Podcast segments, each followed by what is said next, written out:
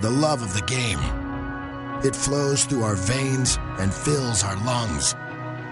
It brings us to our feet and sometimes our knees. But behind every thrilling point, there is strength and security. The card Blue Cross and Blue Shield of North Carolina members have trusted for over eighty years with the tools and plans to make healthcare easy. Blue Cross and Blue Shield of North Carolina. Live fearless. Proud supporter of fans across North Carolina.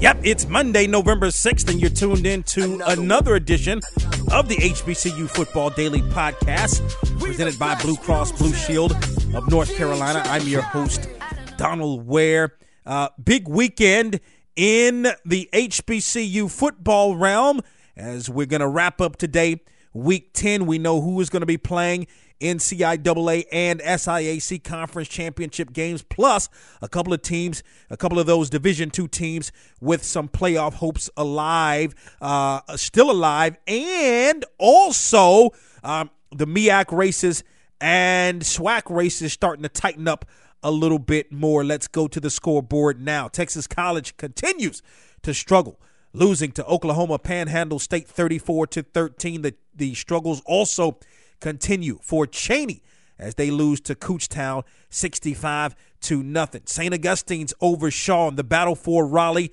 thirty-one to fourteen. It was Lincoln of Missouri falling to William Jewell thirteen to three. Texas Southern gets its first victory of the season, defeating Mississippi Valley State thirty-eight to twenty-one. Tuskegee secures the Western Division crown in the S I A C, defeats Miles fifty to twenty. Tuskegee, and is going to meet defending S I A C champion Fort Valley State in the S I A C championship game on Saturday in Montgomery. North Carolina Central fourteen, Hampton six. Hampton now two losses in the MEAC. They're pretty much done. Two losses in the MEAC at this point means you're done. North Carolina Central, with just one loss, still has its hopes obviously alive in defending its MEAC crown. Johnson C. Smith defeats Livingstone twenty-seven to fourteen in the commemorative classic. You know why we use that hashtag H B C U one twenty-five, because one hundred twenty-five years ago, these two teams played the first football game between H B C Us, and uh, it was Johnson C. Fittingly, uh, that was December twenty-seventh, eighteen ninety-two. Fittingly, Johnson C. Smith wins this matchup against Livingstone. Livingstone winless on the season as their season comes to an end, oh and ten. North Carolina A and T defeats Norfolk State thirty-five to seven. The Aggies remain undefeated. It looks like we're headed to that showdown for the MEAC title between A and T and North Carolina Central. But the Eagles have a big test on Saturday as they're going to have to take on Bethune-Cookman. Meanwhile, A and T is going to take on Savannah State, and we'll talk more about the Tigers a little bit later on. West Virginia State loses a heartbreaker to Urbana of Ohio, thirty-six to thirty-five. Bowie State defeating Elizabeth City State seventy-seven to twenty-one. In this game, Robert Chesson, the running back, senior running back for Bowie State, three hundred four yards, seven, count them, seven rushing touchdowns. He also had a receiving touchdown, a total of eight touchdowns in the ball game. Undoubtedly, he was named the North Carolina Mutual Box to Row National Player of the Week. After you listen to this podcast, peruse our site, and you can listen to the interview that we had with Robert Chesson. And Bowie State now is going to have to wait and see its fate in terms of if it's going to be able to get an at-large berth to the Division two national playoffs. I mean, I don't think uh, I, I I don't see why Bowie State would not, with a record of nine and one, their only loss coming to Virginia State. We'll talk more about the Trojans a little bit later on. Fayetteville State punches its ticket to the C I A A championship game, defeating Winston-Salem State twenty-three to twenty-two. They, the meaning the Broncos, able to score with seconds remaining in the ball game to secure the victory. Had Winston-Salem State won that game, it would have meant Saint Augustine's would have played in the C I A A championship game. Alcorn State defeats Alabama A and M forty-seven to twenty-two.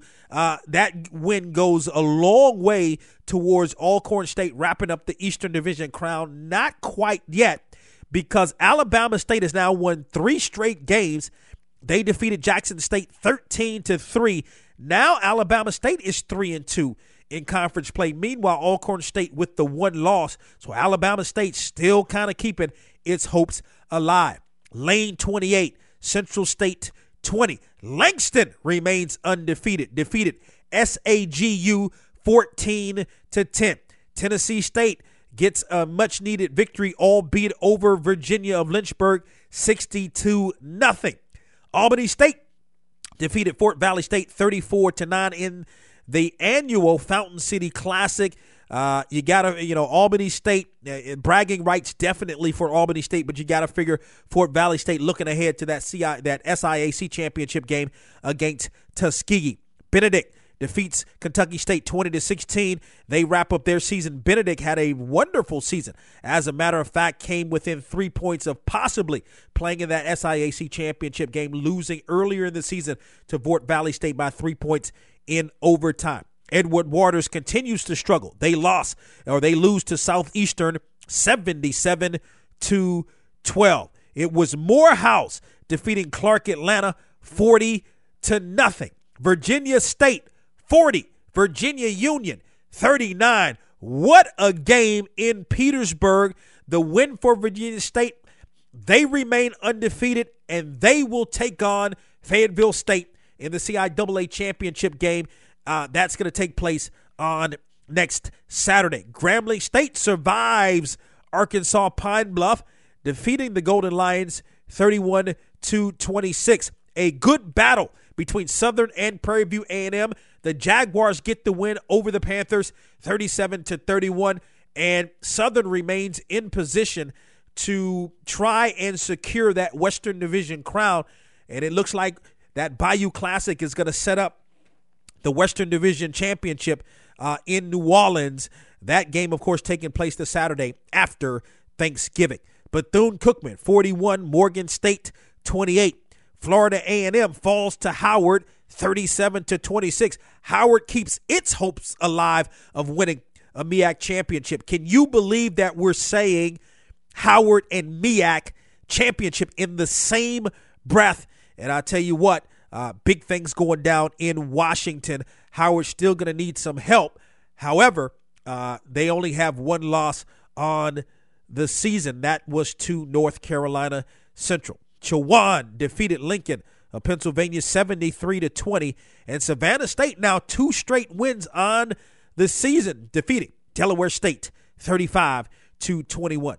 That's a look at the Box to Row H B C U football scoreboard. If you missed any of our scores, stay on our website at box to row dot com and take a look at the scoreboard. Also, don't forget the North Carolina Mutual Box to Row National Player of the Week, Robert Chesson of Bowie State. You can listen to his interview right here at box to row dot com. Also, don't forget to use the hashtag H B C U one twenty-five when commenting about this podcast or any of our podcasts, which, of course, are brought to you by Blue Cross Blue Shield of North Carolina. Tomorrow is Takeaway Tuesday. I'm going to give you some of my takeaways from Week ten of the H B C U football season as we move towards Week eleven. Got, again, two conference championship games, and the MEAC and SWAC still in full effect as we move towards Week eleven of the H B C U football season. I'll speak with you tomorrow. What a race to China, just a race in China. Low bad Trini, but she mixed with China. Real thick, smuggle bricks to China. I tell all my